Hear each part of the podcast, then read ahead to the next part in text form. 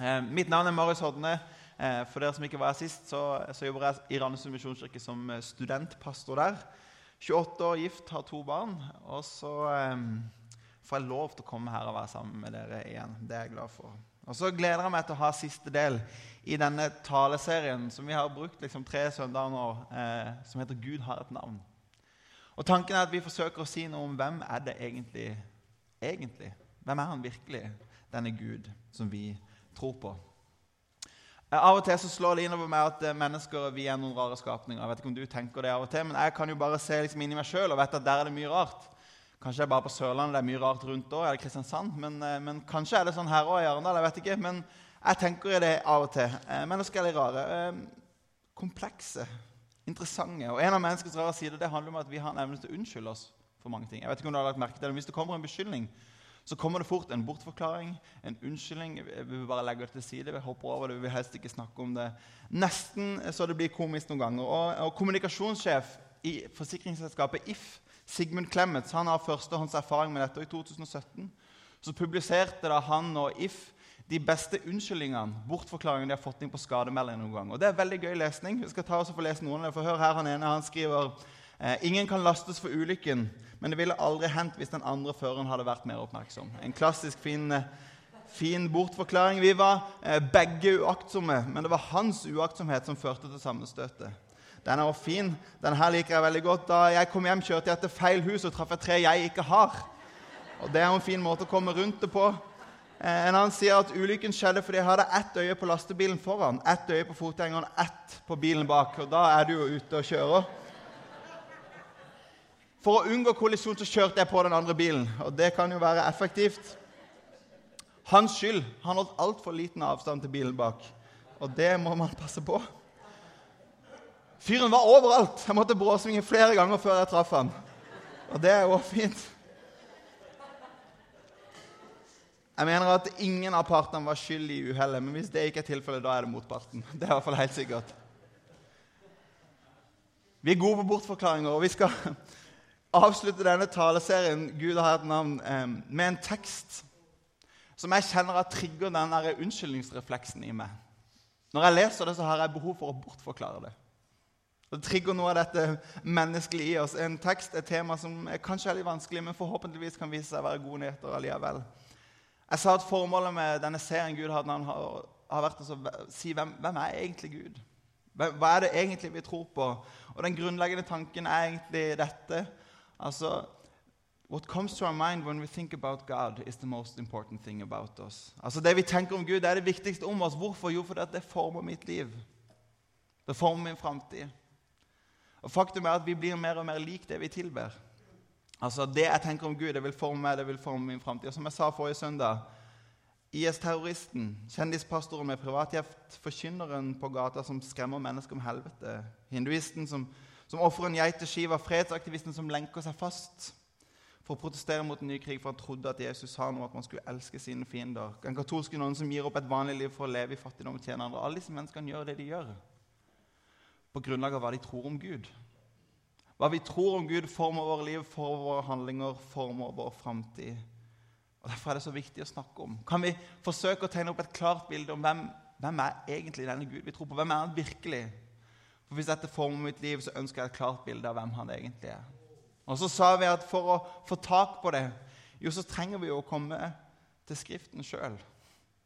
Gud må få lov til å vise oss hvem han er, åpenbare for oss hvem han er, tale til oss. Og Derfor har vi brukt disse tre søndagene i samme bibeltekst, 2. Mosebok 34, vers 6 og 7. For disse versene så beskriver Gud seg sjøl. Det er en av de få plassene hvor Gud faktisk sjøl sier hvem han er. Det er hans selvpresentasjon, så han pressemelding til verden, om du vil.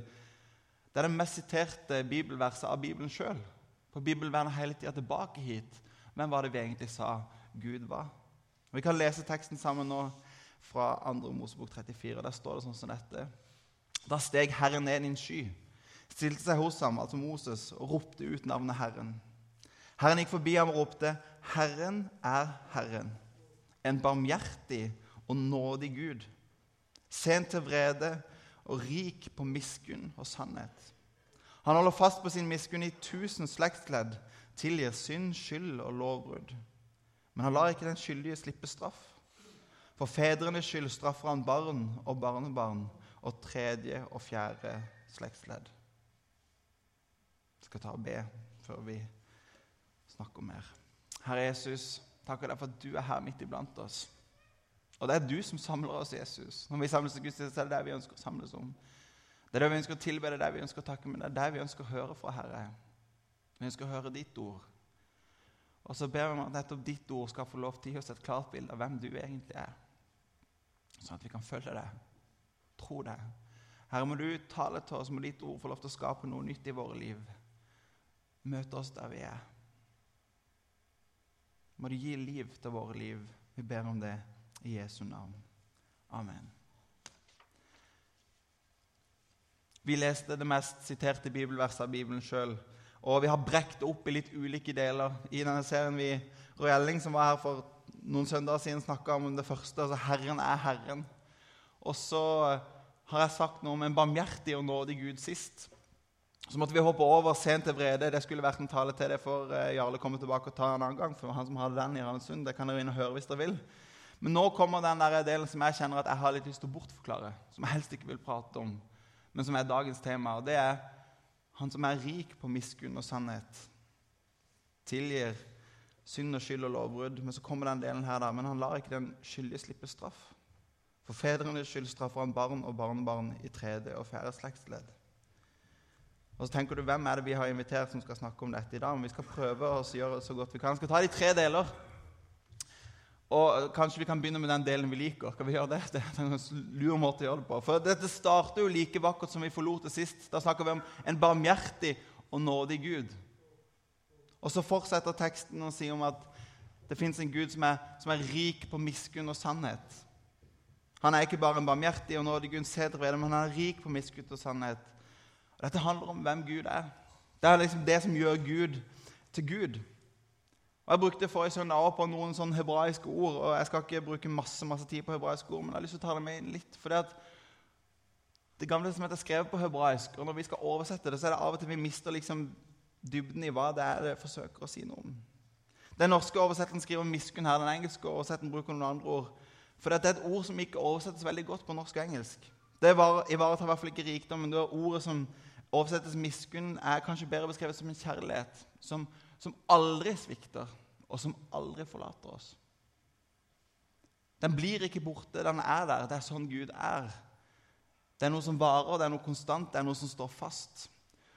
Ordene understreker at vi har med en annerledes Gud å gjøre. En nådig, en barmhjertig Gud. Og vi om sist en, en, Gud som har en kjærlighet for oss som en mor har for sitt barn. Ikke med noe med det, Han har muskler til å gripe inn. Jeg sa at Vi ser jo dette hos Jesus hele tida. Når vi leser om Jesus, hva er det det står om han? Jo, han traff mennesker, han fikk inderlig medfølelse med dem. Og så står det at han ikke bare stoppa der. Hva gjør han? Han har inderlig medfølelse, men han griper inn i menneskers liv. Han løfter opp mennesker, han gir dem et nytt liv. Han helbreder dem, han reiser dem opp. Han setter fri. Og til slutt gir han sitt liv på korset. Hvorfor? Jo, for han er barmhjertig og nådig Gud. Rik på miskunn og sannhet. Det personifiseres i Jesus sjøl. Den engelske oversetten bruker ikke 'sannhet' som det andre ordet her, men oversetter det som trofasthet. Rett og slett fordi at Det hebraiske ordet kan egentlig bety begge deler. Det handler ikke bare om sannhet som i rett og galt, men det handler om at dette er noe som er utrolig tillitsfullt. Det handler om noe jeg kan lede på med hele mitt liv. Noe som står fast, noe som er trygt, noe som har full tillit til. Det handler om en slags lojalitet. En lojalitet som er over mitt liv, som ikke forandrer seg, vi moderne mennesker har jo en tendens til å liksom forlate liksom rommet når det blir litt ukomfortabelt. Eller? Hvis det blir litt vanskelig, så gir vi opp. Jeg har drevet og pussa opp et rom eh, hjemme hos oss i, i, vår, og det er jeg veldig dårlig til. Så av og til så, så blir jeg veldig frustrert, og så, så, må jeg bare forlate rommet. Jeg orker ikke mer. Sånn er ikke Gud. Han blir der liksom til the bitter end. Og Hele Bibelen brukes jo til å forklare noe av denne trofastheten. kommer igjen og igjen disse ordene som vi finner her, f.eks. i Salme 89, hvor det står at jeg vil alltid synge om Herrens miskunn. Den varer fra slekt til slekt, og min munn skal gjøre din trofasthet kjent. Miskunn blir bygd for evig. Din trofasthet er grunnfesta i himmelen. Vi vil vende tilbake hit hele tida. Hvem er det egentlig Gud er? En nådig og barmhjertig Gud. Det fins en trofasthet, en kjærlighet som aldri svikter, som alltid er der. Det fins en lojalitet for meg og for deg, en lojal Gud som blir ved vår side. For en fantastisk Gud vi har, som blir her, selv når livet blir vanskelig. Paulus har forsøkt å sette ord på det, og vender og trekker tilbake linjen til denne bibelversen. Han sier er vi troløse, og så er Gud trofast. For han kan ikke fornekte seg sjøl. Hvorfor sier han at han ikke kan fornekte seg sjøl? Jo, fordi Gud har jo tidligere sagt at det er sånn han er. Så drar Paulus inn litt tilbake. Han kan ikke fornekte sjøl. Er vi troløse, så er han trofast. Vi har en fantastisk Gud, en annerledes Gud. Dette er hans tanker for meg. Det er fantastiske nyheter, er det ikke det? Og Samtidig så tenker jeg at på den ene sida så er jo barmhjertigheten, trofastheten, godheten en ting som jeg elsker med Gud. Og På den annen side så har jeg mange ganger kjent i sånne sammenhenger hvor står, noen står og snakker om hvor utrolig god, er, god Gud er, og så får jeg det på en måte ikke gå opp i mitt eget liv. Jeg vet ikke om du har kjent på det noen, noen gang, men av og til er det sånn at vi snakker om Guds trofasthet og Guds godhet, og så stemmer ikke det overens med hvordan jeg faktisk opplever mitt liv. Jeg møter mange som syns akkurat det der er vanskelig. Hvis Gud virkelig er trofast, hvis dette er sånn Gud er, og han ikke kan fornekte seg sjøl, hvorfor fikk ikke jeg jobben, den jobben jeg ønska meg, da? den jobben jeg søkte på? Hvorfor, hvorfor har jeg det så dårlig med meg sjøl? Hvorfor, hvorfor, hvorfor, sliter vi i ekteskapet vårt hvis Gud er så dårlig? Hvorfor ble det så vanskelig mellom oss og barna? Hvorfor sliter jeg med å finne liksom virkelig gode fellesskap og vennskap? Hvorfor, kron, hvorfor sliter jeg med kronisk sykdom, akkurat meg? Noen ganger kan det være vanskelig for deg, denne barmhjertigheten som vi snakker om, nesten blir nesten litt billig fordi vi snakker om det så mye til å henge sammen med sånn som jeg virkelig opplever mitt liv. Kanskje du har kjent på det før. Kanskje ikke bare meg. Så sier Paulus dette. Han proklamerer det. Er vi troløse, så er han trofast. Hvis det var en person som hadde grunn til å kanskje begynne å betvile Guds trofasthet, så var det kanskje Paulus. Altså For han møter uendelig mange ting. Pga. hva han møtte i livet, og livet møtte han med, så hadde han kanskje grunn til å betvile på at er Gud egentlig trofast. Vi kan lese hva han selv beskriver han måtte lide for evangeliets skyld. Han sier at 'jeg hadde større strev'. Jeg har vært oftere i fengsel, fått flere slag og mange ganger vært i dødsfare. Av jødene har jeg fem ganger fått de 40 slagene på ett nær. Tre ganger har jeg blitt pisket, en gang steinet. Tre ganger har jeg litt skipsbrudd. Og en gang så drev jeg et helt døgn rundt på havet. Likevel så proklamerer altså Paulus vi troløse, så er han trofast. Han kan ikke fornekte seg sjøl. Noe av poenget som John Mark Comer skriver, han som har skrevet den boka som vi har på en måte tatt utgangspunkt i, han skriver Vårt håp er jo ikke at ondskap og ulykke ikke vil møte oss, eller at alt som skjer med oss, er Guds vilje. Men han sier vårt håp er at uansett hva som møter oss, så har Jesus stått opp fra de døde, og ingenting er umulig. Skulle tro han hadde lest Jesus, som sier at i verden har dere tengsler. Men vær frimodig, for jeg har seira over verden. Det fins en Gud som er barmhjertig og nådig, som er rik på miskunn og sannhet, som er trofast og som er nær, midt i alt det jeg møter i mitt liv, og som leder meg. Det er sånn han er. Det er det som gjør Gud til Gud. Og den delen jeg elsker med Gud. Så det er fantastisk. Men så fins det en del av som jeg, når jeg leser det, som jeg nesten avskyr. Jeg vet ikke hvordan du reagerte når jeg leste teksten. og tenker, Skal du virkelig snakke om dette? Altså, Det fortsetter med denne straffen. Jeg vet ikke om avskyr er et sånn sterkt ord å bruke heller, men, men jeg tenker at for oss moderne mennesker, når vi hører om straff, så vekker det noe i meg. Hva skal jeg gjøre med dette? Hvor skal jeg plassere det? Hvordan kan en barmhjertig og nådig Gud se til vrede rik meg skulle sende et straffebarn og barnebarn? Jeg vet ikke om du har møtt denne teksten før. og Jeg skal prøve å brekke det opp litt, men først hadde jeg lyst til å si eh, Som kristen så kan nok jeg bare plukke og mikse fra Bibelen. Altså, som, som, hvis jeg sier at jeg ønsker å følge Jesus som Jesus etterfølger, så må jeg jo følge hans eksempel. Og Jesus han tok Skriften veldig på alvor. han.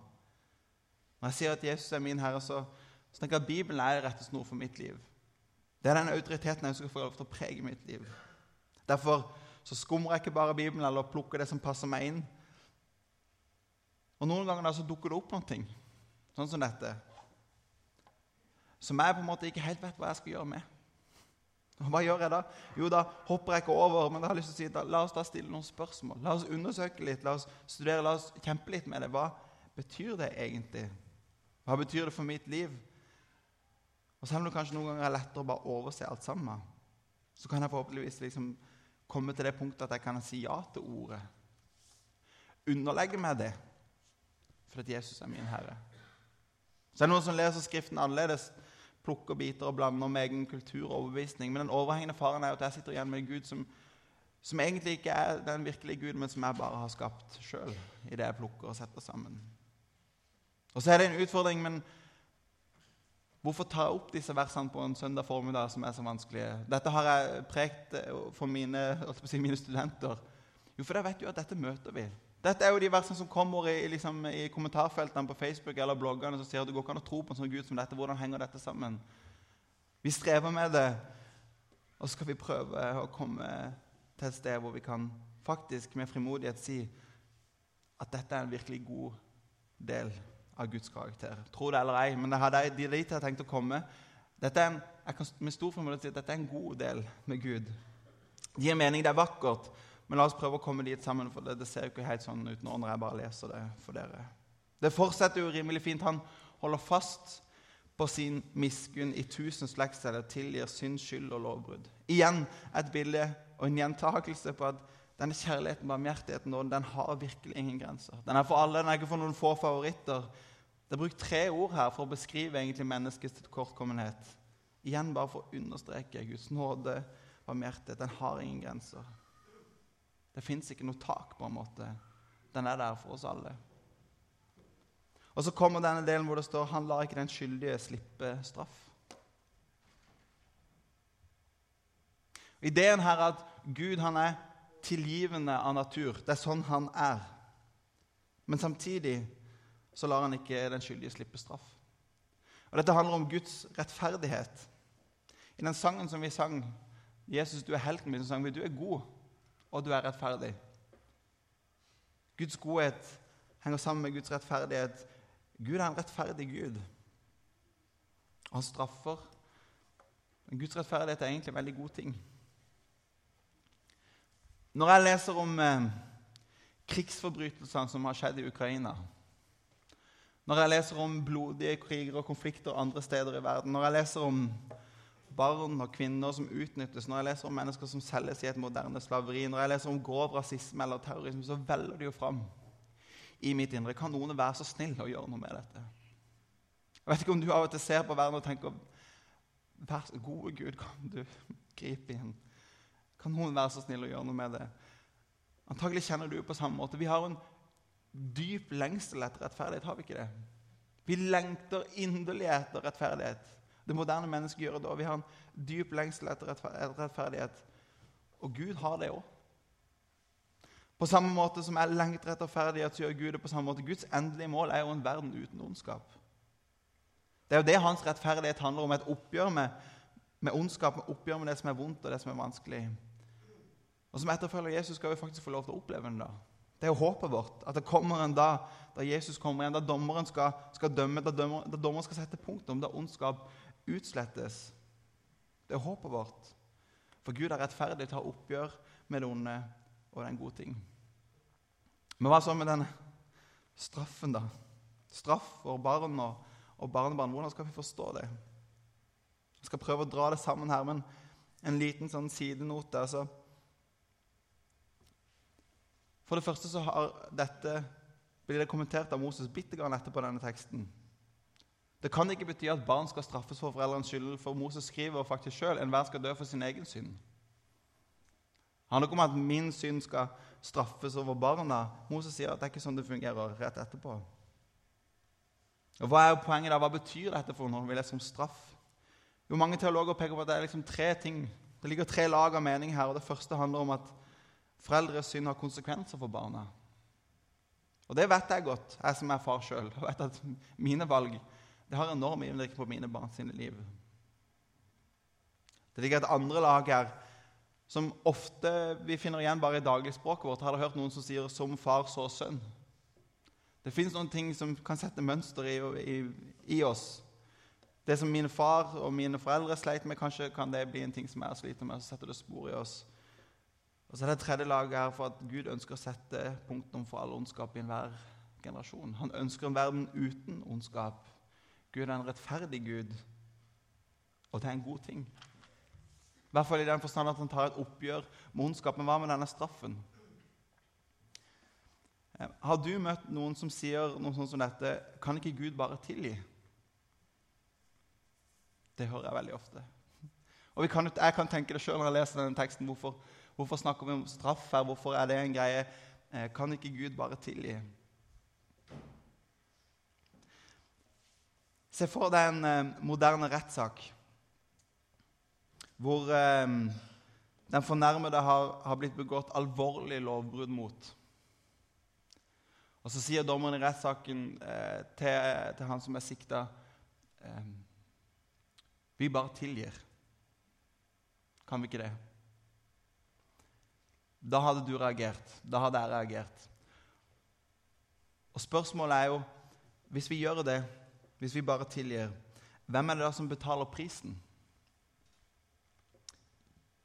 Det er jo sånn at Når noe ondt skjer, når synd skjer, eller vi gjør noe galt mot andre, så kommer det en pris der. Jeg vet ikke om du har bare kjent på det i ditt indre noen gang hvis noen har gjort noe mot deg, er akkurat som du opplever at de skylder deg noe. Det, det, ligger en pris der på en eller annen måte, noe som må betales. Hvis vi bare tilgir, hvem er det som betaler prisen i denne rettssaken? Jo, det er jo offeret som betaler prisen. Som aldri får den oppreisninga som man skulle hatt. Eh, Gud kan ikke bare tilgi fordi han vil ikke at offeret skal bare betale prisen. Det blir veldig billig. Gud er en rettferdig Gud. Noen må betale prisen, noen må gjøre noe med det som er gjort. på en eller annen måte. Og dette med pris er kanskje her vi ender opp for at vi skal forsøke å løse denne floka som vi på en måte føler at vi har beveget oss inn i. Urett gjør noe. Noen må betale prisen, eller offer skal betale prisen, eller noen andre som skal betale prisen. Hvorfor kan ikke Gud bare tilgi? Hvem skal da betale prisen? Og det er her at den delen som vi liker, og den delen som vi avskyr, det det er her delene møtes. Og prøv å være med meg nå. For mennesker avskyr ideen om en Gud som kaller noe synd, og som holder oss ansvarlig for våre gjerninger. Samtidig så elsker vi ideen om barmhjertig og nådig Gud, rik på miskunn og sannhet. Disse versene stiller oss på mange måter over en linning som ikke ser ut til å gå opp. Hvordan kan Gud være barmhjertig og nådig, all den kjærligheten verden som jeg lengter etter, og samtidig så snakker du om straff her og skyld. og Hvordan henger det sammen? Det er frustrerende, det er vanskelig å se hvordan Guds godhet og Guds rettferdighet stå ved siden av hverandre. Det er vanskelig å se sammenhengen, og Moses så kanskje ikke sammenhengen helt han heller når han møtte Gud på denne måten. Når Gud presenterer seg sjøl. For på det punktet i historien så, så, var det kanskje ikke noen løsning heller. Det er vanskelig å finne noen svar. Ligninga går ikke opp. Mange sliter med den ligninga den dag i dag. Hvordan skal dette gå opp? Moses får ikke oppleve løsninga, for løsningen kommer først 500 år seinere, når Jesus dør på et kors. Gud kan ikke bare tilgi for at noen må betale prisen. Hva er det Det nye testamentet skriver om? I ham er vi kjøpt fri. Fått tilgivelse for syndene. står ufortjent av Hans nåde. Der blir vi frikjøpt i Kristus Jesus. Ved Jesu død på korset så får ligninga sin oppklaring. På dette punktet så møtes delene vi liker, delen vi avskyr. Både Guds rettferdighet og hans kjærlighet. For her straffes synd fordi Jesus tar straffen på seg. Straffen rammer han. Jesus tar den. Det er ikke noe offer som må betale noe pris, det er ikke noe skyldig som må betale noe pris heller. Jesus tar straffen på seg. Straffen rammes på korset, men det fins også tilgivelse. Hvorfor? Jo, fordi Jesus gir sitt liv. Han betalte prisen. Derfor står det men ufortjent til Hans nåde er det kjøpt fri bekjent rettferdig, frikjøpt til Kristus Jesus. På dette punktet i historien, ved Jesu død på korset, som møtes dette. Ligninga går opp. Dette punktet i historien så faller alt på plass. Ikke bare her, men i mitt liv også gjør det ikke det. Det går en, eh, det er en moderne lovsang skrevet av David André Østby som jeg stadig vender tilbake til, hvor teksten er noe sånt som dette. Jesus verdens lys, som døde for min synd. Straffen som var min, betalte du på korset med ditt liv. Seirende jeg står ved kongens dype sår. Så ufortjent. Men det er det det handler om. Vi har en uendelig god Gud. Hvem er han? Rik på barmhjertighet og nåde. Barmhjertig og nådig Gud. Uendelig god. Rettferdig. Som ikke lar den skyldige betale prisen. Ikke lar offeret betale prisen, men tar prisen på seg. Så jeg kan få lov til å gå fri. Jeg vet ikke hvordan dette lander hos deg. En krevende tekst. Men som jeg tenker med stor formål, vi kan si at dette er en fantastisk Gud vi har. En rettferdig Gud, en god Gud, som gir sitt liv for deg og for meg, sånn at vi kan få lov til å gå fri. For noen ganger er det en skyldige, mens andre ganger er det meg som burde stått til ansvar. Så får jeg lov til å gå fri. For det har en Gud som elsker meg og ga sitt liv for meg. Jeg vet ikke hvordan det lander hos deg, men Kanskje sliter du med å få Guds trofasthet til å gå opp i ditt liv av og til. Når du sammenligner dine omstendigheter med liksom Guds løfter om at han er med, så ser det ut som det er vanskelig for å gå opp. Kanskje sliter du med spørsmål om straff. Kanskje man føler seg skyldig sjøl, eller noen har forgrepet seg overfor det. Og så får vi ikke dette til å gå opp. Hvem er egentlig Gud? Hvordan henger dette sammen? Det fins en Gud som er nådig barmhjertig, som har gitt sitt liv for deg. Eller kanskje sitter du bare og er utrolig takknemlig for at det fins en Gud som tilgir. Som ikke lar offeret betale prisen, men som sjøl betalte prisen ved å dø på korset. Og så har jeg lyst til å la den nåden og den kjærligheten få lov til å prege ditt liv, mitt liv, våre liv. Forvandle våre liv. For det er der alt faller på plass. Det er korset som besvarer alle spørsmål. Det er korset som binder det sammen.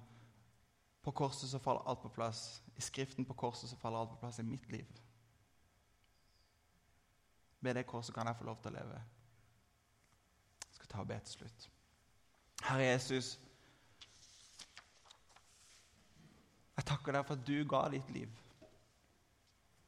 Jeg takker deg for at du er en annerledes Gud, en barmhjertig Gud, en nådig Gud, rik på miskunn og sannhet. Jeg takker deg for at du er en rettferdig Gud, Herre. Takk for at du elsker oss så inderlig høyt og samtidig tar et oppgjør med ondskap. Takk for at du lengter etter rettferdighet.